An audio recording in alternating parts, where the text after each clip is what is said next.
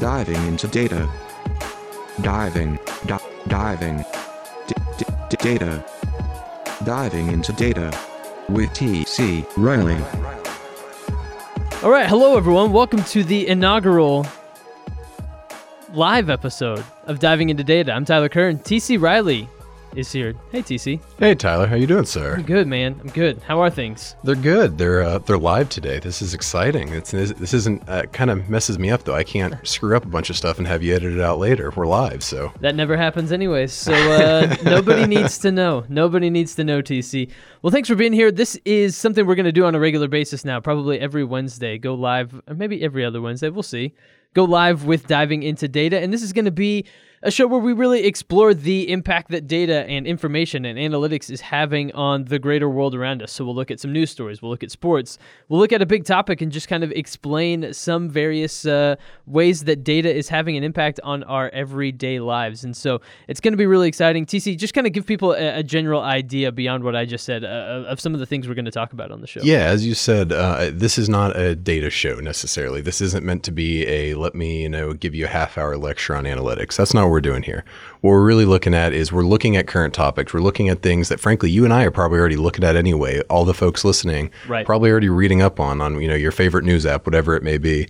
All I'm going to do is I'm going to encourage you to look at those things in a little bit of a different angle. Use some of the data that's out there. Maybe tap into some of the resources that you're not currently using.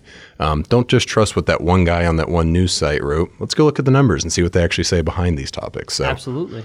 That's what we're going to be doing, and we're going to have some fun doing it too. And part of having fun doing it is talking about things that TC and I care a lot about, mainly sports. Oh yeah. And so uh, today we're going to start off by launching into our first topic. And the first topic today is going to be baseball. And in Major League Baseball, the playoffs are going on right now. And one of the interesting things is that it's begun to come out where not just uh, analytics and kind of stat heads, but also teams are starting to complain, saying it seems like the baseball being used Yeah. is different. And now, to set up part of the backstory, there have been conversations and a lot of analysis over the last several years suggesting that Major League Baseball was using a different baseball to enhance home runs, to increase scoring, and it all seems to be based around the new commissioner, Rob Manfred, who really wants to emphasize an exciting game, emphasize offense. Okay, so all of that is the backdrop for this, where a record number of home runs were hit throughout the course of the regular season, but that is not happening in the postseason.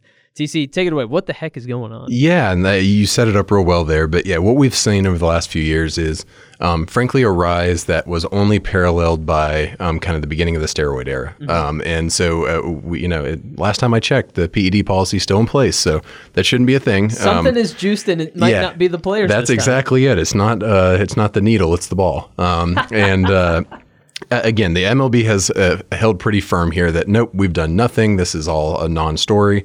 Okay. Sure, guys, we'll, we'll, we'll go with it.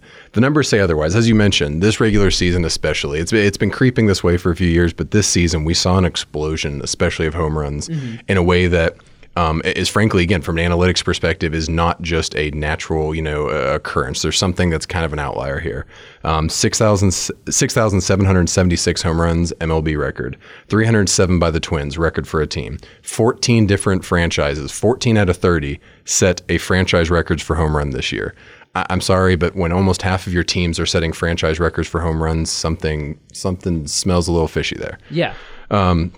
And, so all of this has kind of led us. uh, That that's a whole other topic for the regular season. And is something going on? Is something you know? What's what's the deal? Okay, well, um, well at least hey, it- it'll make some exciting playoff baseball, right? We're going to see lots of long balls. We're gonna uh, s- got some great series. Um, When the games matter the most, we're going to see exactly. lots of balls flying out of the stadium. It's going to be awesome. It's going to be 10 to 9 every night, and everybody's going to fall in love with baseball again. Wait, oh, wait, no, that that that hasn't happened though. That's and that's what we're talking about here today. Um, what we've actually seen. So, and I got a couple numbers. CBS Sports provided a lot of these.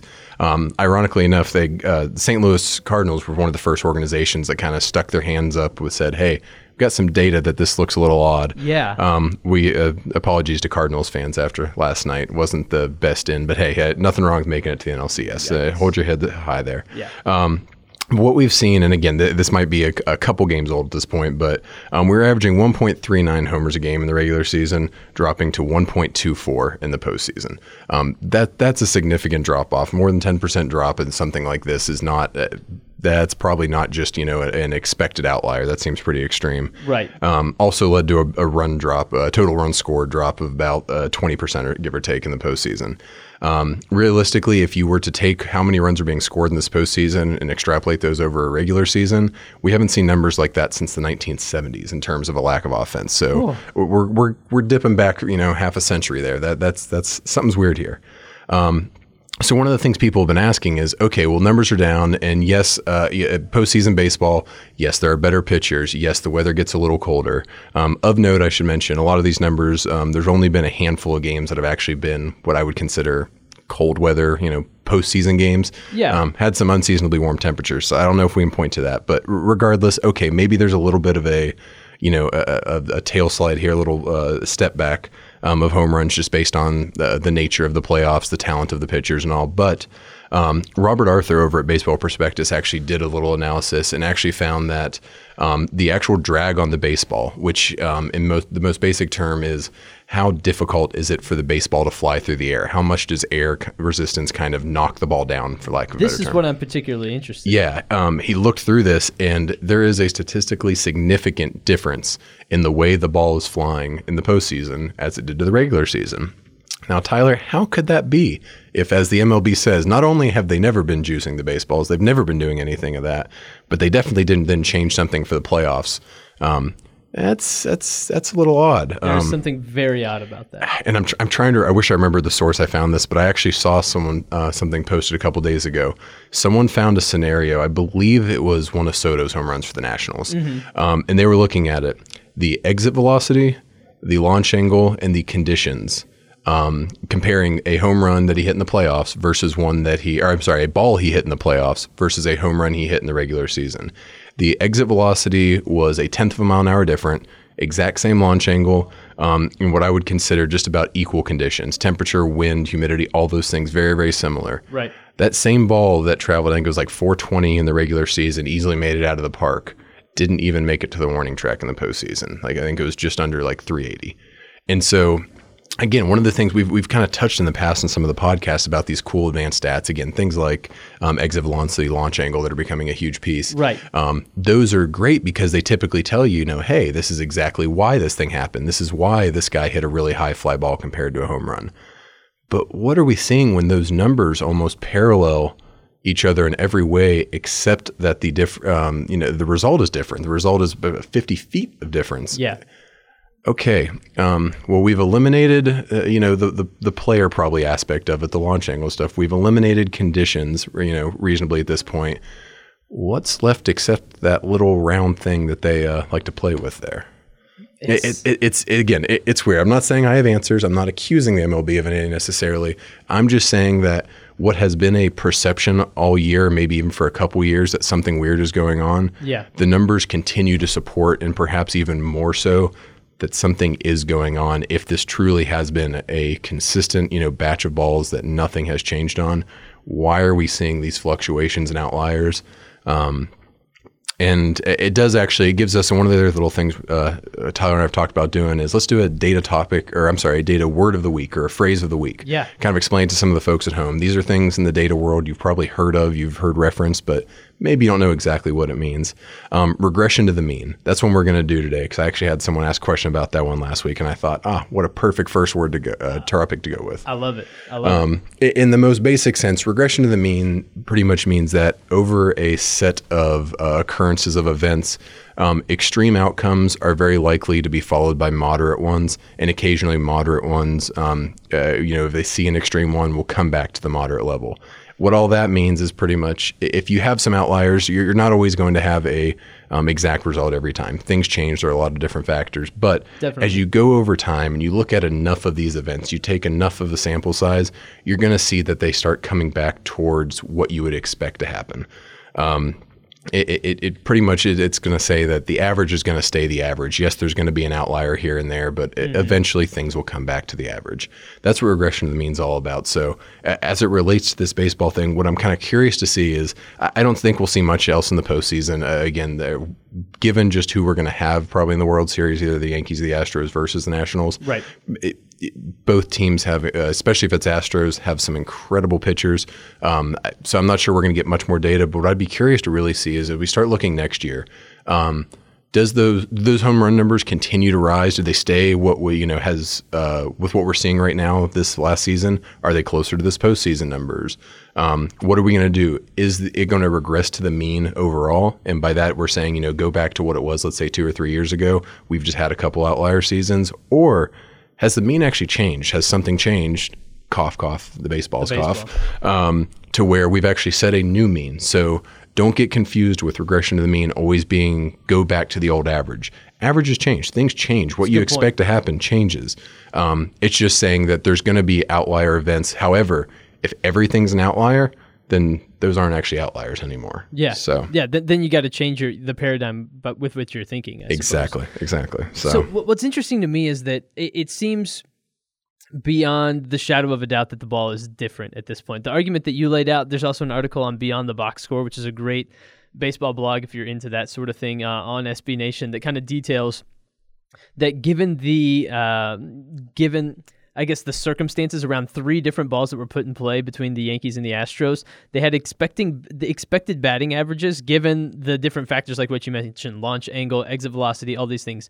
Expected batting average of 900, 870, and 740, and all three of those hits turned into outs. yep, I saw that one too, and it's it's With the probability of that being 0.00338%. So when you're under a third of a percentage point, that that uh, it, it's not saying it can't happen. That Right. number is not zero. We're not saying that this is 100 percent absolutely concrete evidence that something's going on, but. Um, we could probably sit up here for five hours listing these ridiculous stats, all of which have these um, just minuscule probabilities, and yet they're all happening. So, um, if it you know if it walks like a duck and it quacks like a duck, good chance it's uh, probably a duck. Well, so we'll have to keep eh. people updated on this, maybe Yeah. as the as the postseason goes along, as we get into the World Series. Because you're right, there are some great arms, but it's when the ball gets put in play that you're really seeing the difference in the numbers.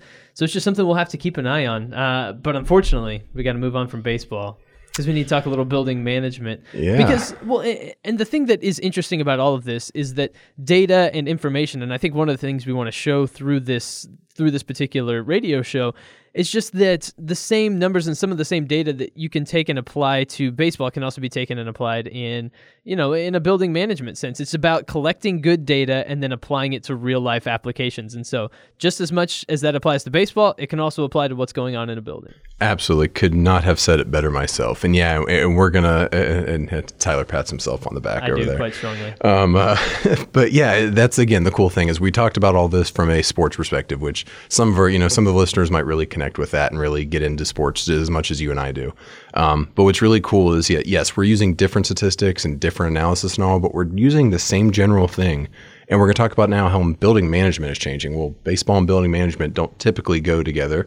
Um, but um, one of the really cool things, I was reading a PropModo article recently, and it's about how AI in building management um, has in the last uh, even like six months that we're talking that short of a time frame really exploded and they view the fil- uh, future of building management as incredibly closely tied with AI and machine learning. Um, before we do that, I do want to take 30 seconds to do a little disclaimer here Yeah. on something that I've done with many people here in the office and even in my personal life. Okay, I just said two words, um, two terms AI and ML, artificial intelligence, machine learning. A lot of people use those interchangeably, continuously. Um, if you ask a random person on the street, they say, oh, yeah, we've had AI stuff for, you know, 10, 15, 20 years. Um, very quickly, just so everyone knows, there is a difference between artificial intelligence and machine learning. Um, a very big difference, actually. Um, we're not going to get into all the specifics. We this isn't an AI ML uh, you know radio show, but um, what it boils down to is machine learning is the ability of humans to program a machine to do look for certain things, take in these factors, and adjust its own algorithm accordingly. And that's and again, it's incredible technology. Don't get me wrong. True artificial intelligence is something a little bit different. It's a it's a step further. Um, it's the ability for maybe that machine to create the algorithm that originally identified this thing to make it better. Um, it's not simply just taking human inputs and then running them very effectively. And then taking more and more data points to kind of optimize what has already been set up. Right. Sometimes it truly is developing the setup. It's identifying what should be set up or what should be looked at. Um, so uh, again, we, we can get deep into that some other time. I just wanted to point out, um, folks out there, go read some articles on the difference between AI and machine learning. That is pretty Encourage you. crucial. Yes, it is because again, frankly, I even use the terms interchangeably occasionally when I shouldn't do it. It's something AI is kind of the flash term. It's whatever you know. Again, I call Yeah. it. I'm saying machine learning and AI, artificial intelligence. I just say AI because everyone knows that, knows what it is. Um, we all saw the Watson commercials a decade ago, and that's just ingrained in our head. Um, but again, roast Ken Jennings on uh, yeah, that was a good one. And uh, anyway, Yeah. Um, uh, but what we're talking about here, let's get let's get back to building management Yes, here. So, yes. um, with what uh, we're looking at, this article was talking about how this AI boom in building management actually it touches a lot of different points, and I think this is very analogous to a lot of the industries, a lot of companies out there. Mm-hmm. Um, but building management to me, for whatever reason, just stuck out because it's not one that if you had me list the top 10 industries that are going to be impacted by AI in the next decade, uh, to be honest, building management probably isn't where my mind's going. right. Um, building management has typically always had some pretty impressive softwares that are able to um, do a good job of, with a lot of human inputs, capturing, managing things. Um, it's a kind of an organized industry. Maybe that, it's obviously a broad term, but it, it's something that um, there's already a lot of technology in play for it. However, um, the ability to truly use artificial intelligence in it is something that I think is really interesting. And we're talking about, um, there's three kind of major things that this article had talked about. One is computer generated models. So whenever they're designing new plans, um, uh, kind of the architecture phase of it almost, um, the computer modeling to build lots of different um, configurations, different setups and stuff to identify not only from, let's say, the engineering side, the okay, well, we modeled these three different floor plans. How does you know weight distribution or uh, something like that, you know, um, impact or is impacted by each of these? Um, but also even things just like general floor spacing and all, how the you know human flow um, it would be interpreted in these different ones, and um, so the modeling aspect is one piece of it. Spatial recognition software, which is another piece of it, truly being able to understand the space, um, being able to use things like um, uh, virtual reality and um, uh, augmented reality. So where you walk into a massive empty, you know, uh, twenty thousand foot um, warehouse, hold up your little camera, look around, and projecting. Okay, well, here are the different configurations we can do. Here's the different things that we can take and do with this space, and then having the computer at the same time quickly digest um, are these things feasible? Is this you know effective for a building like this? Things of that nature. Um, really interesting. And then the last one is the actual management of a lot of these properties. Right. One of the things they talked about, one of the biggest challenges in building management over the last few years, maybe even the last decade, is lease terms getting shorter and shorter and shorter. Um, things like WeWork, for instance, that's that's that's one that we everyone knows, and uh, we use that as a common example, even though it uh, maybe it's the lazy way out here. But um, uh, with things like that more and more available, less companies are relying on permanent space. You know, they're- they're not leasing for an office for 10 years necessarily. It's, yeah, well, you know, we just need this office for a week, so we are going to use WeWork. Okay, maybe we're going to have something for a year here, but you know, companies are much more dynamic, kind of fast paced than they used to be. Maybe they're not making those long term commitments. So, Right. building managers and building management companies are having to take a more proactive, careful, calculated approach to these um, to make sure they know what leases are coming up, when they need to start selling new people. Um, uh, you know, empty space sitting there is costing them money. They have to avoid that. They have to find a way to do that. So one of the things that AI has actually been a real big breakthrough for them is taking all the KPIs and taking all this data from existing leases, from existing agreements, from even things like um, feedback they're getting from those clients on their, you know, uh, overall experience with the uh, space that they've leased. Right. Um, is taking that, analyzing it, building its own algorithms to kind of analyze the likelihood of them re-signing that lease, of them leaving the space, of them potentially signing a longer lease. And it's almost I saw this one that it literally gave a little distribution of like 20% chance they jump ship, 40% that they do the exact same thing, 30 that they sign up for twice as long and 30 that they sign on for 10 plus years. Or so- it was something like that and it was like, well that's really cool if you're a building management, you know, kind of professional and you have this massive industrial space that you're worried about leasing out, wouldn't it be awesome does, that not only does this computer tell you that, hey, all these are coming up, again, maybe that's been there for a while, but more likely, hey, these three right here, these are your risky ones. These are the ones that you need to A, go talk with them immediately, maybe you know uh, kiss up a little bit, try and uh, send them some nice cookies or something, um, get them to come back, or more realistically, probably go start finding the next company to fill that space because it's a good chance that someone's going to jump ship here, and that's pretty dang cool that a software is able to do all of this, and then your job is just to say, "Got it, let's go make it happen." Yeah, you you it's your job then to manage those relationships, to take the insight that it's giving you and then go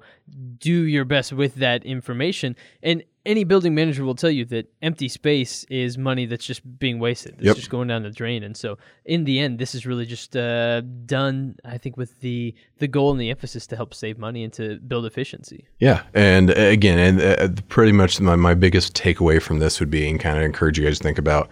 Um, every industry is being affected by technology, the capture, utilization, analysis of data.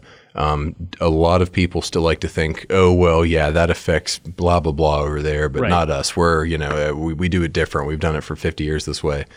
It's coming. It's changing, and the companies that are willing to not only understand this, learn about it, employ people who can take action upon this stuff, um, but also, frankly, predict that a lot of these, th- what the next waves of technology and implementation are, um, and incorporate those are going to be the ones in 10 or 15 years leading the pack. Um, the old ways are only going to be able to hold on for so long. So make sure you're looking at it. I, I 100% agree. And we need to move to our final topic, which kind of takes a look at exactly what you're talking about, but maybe in a different industry. Yeah, and this is one. So again, I, economics background. That's what you know. I, my degree's in and all. Um, so uh, the financial markets are something I kind of pay attention to. Um, again, I am not a day trader. I am not a finance expert. I am not claiming to be. However, I thought this tied in perfectly with our building management piece, and it is how AI is impacting um, the rise of financial machines. It's actually an Economist article.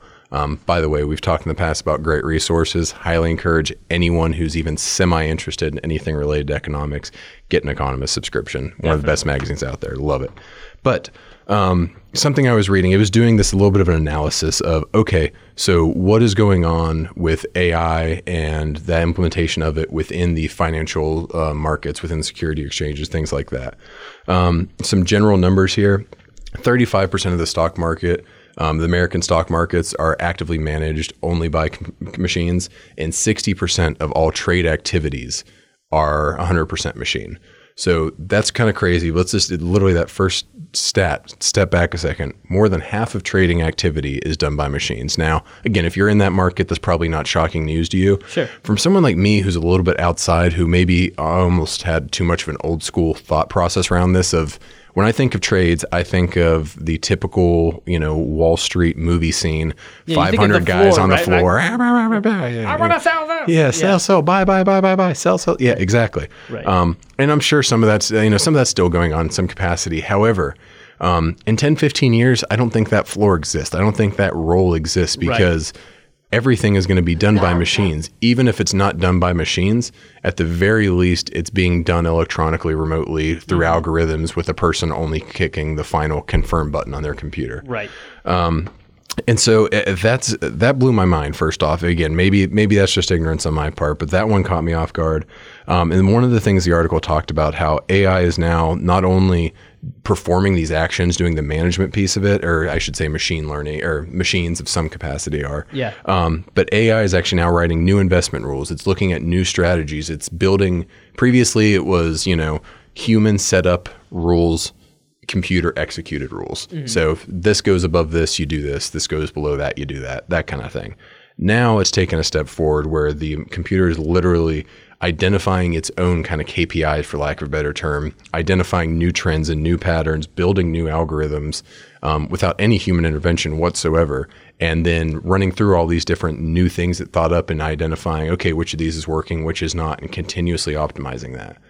That's kind of crazy because Wow. and and something as frankly as kind of complex and um, fast paced as the you know financial markets, um, something like that's a pretty big game changer. Uh, like we said, the difference between um, having to call a guy or send an email or send a piece of mail across town to get your broker to trade something that's long gone. We know that.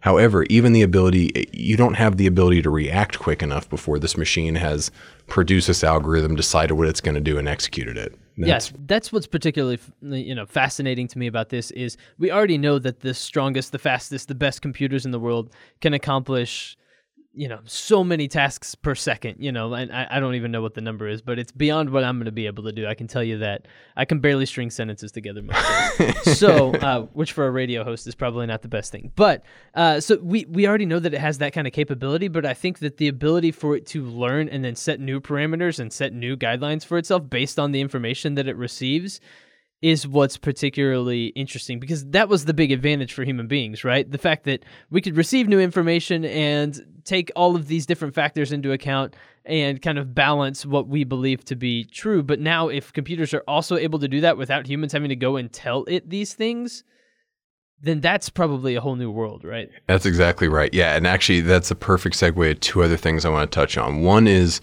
okay, well, what, what's the downside here? What are the risks here?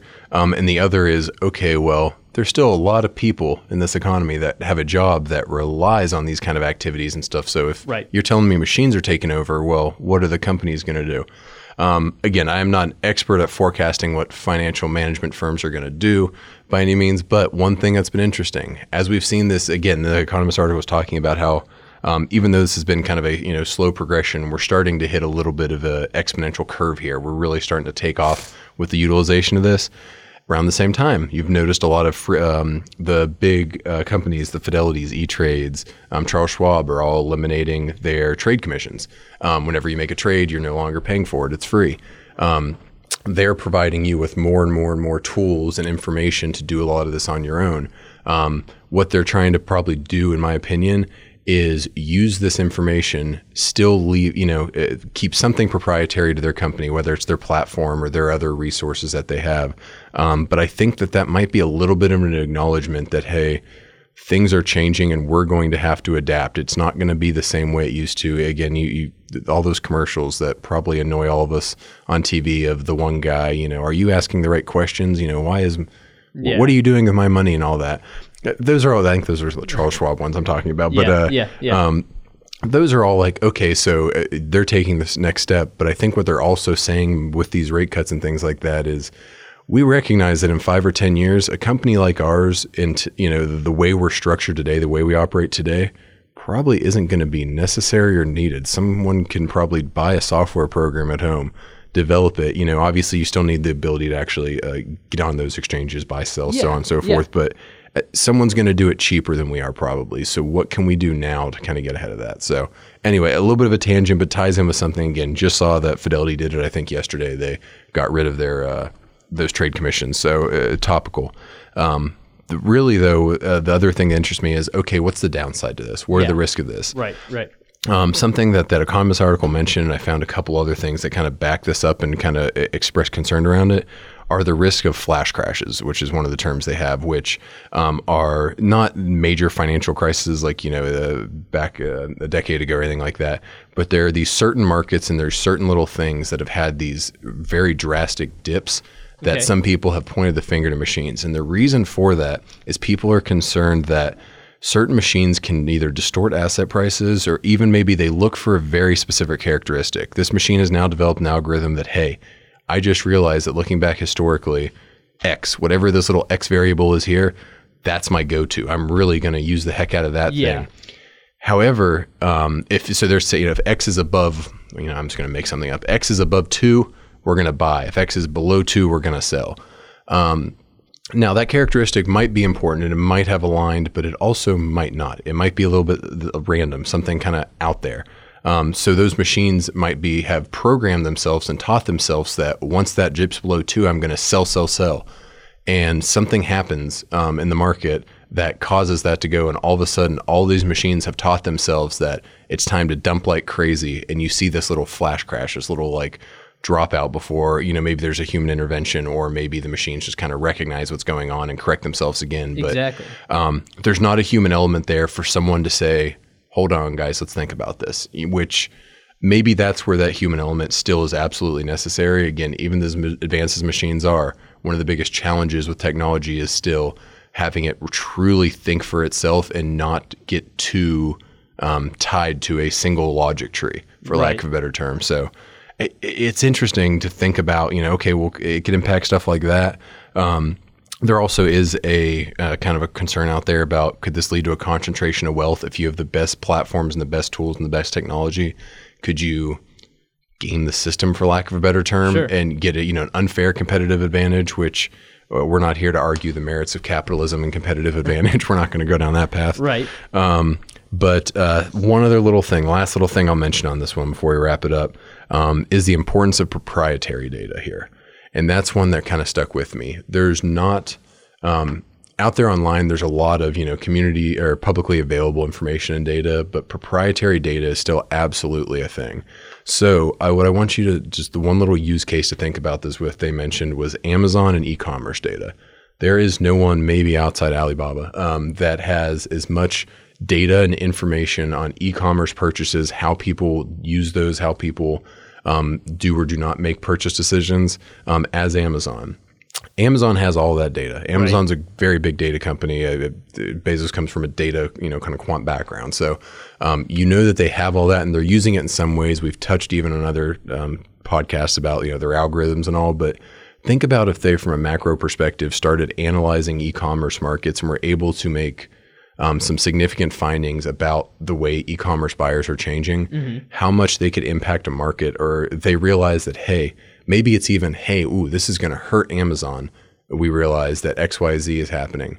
We're going to change our model um, and get ahead of this when no other company even ha- knows what's going on. Right. Um, it's again, it's it's their proprietary data. So what could that lead to if this isn't publicly available? Does it again? Does that slide us more towards this concentration of wealth thing? Or again, these are all huge topics that we could talk for forever about. But just all things to think about. There's some really really interesting stuff going on. Whether it's in baseball stats, whether it's in building management, AI, or, even you know artificial intelligence, machine learning within the financial markets and um, economy. All of these things incorporate data and technology, and it's really interesting to see where they're going.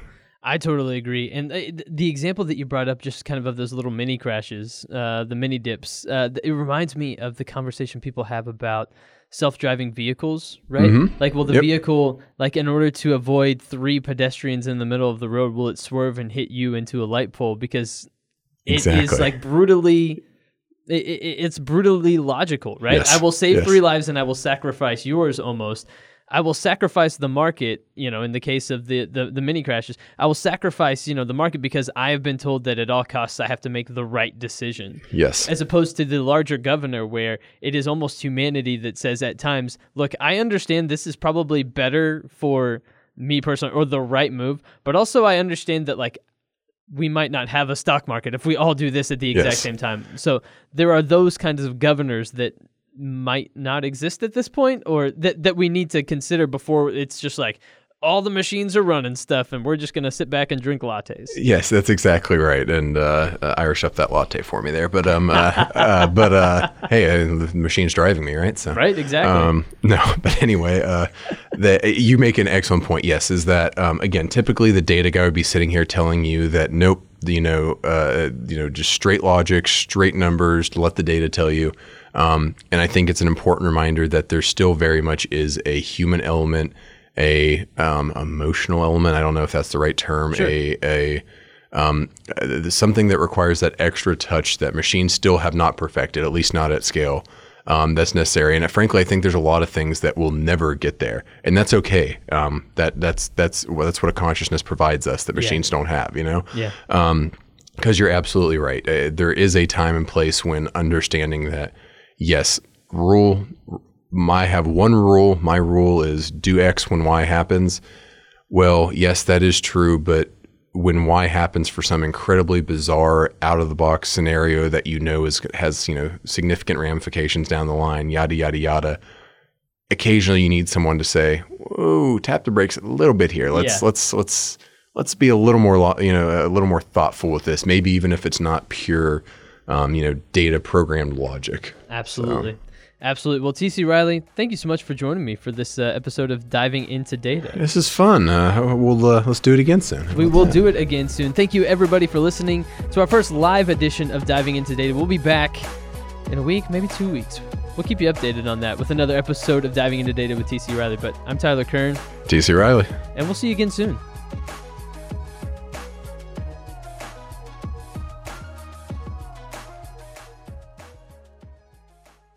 You're listening to MarketScale, the leader in B2B content creation.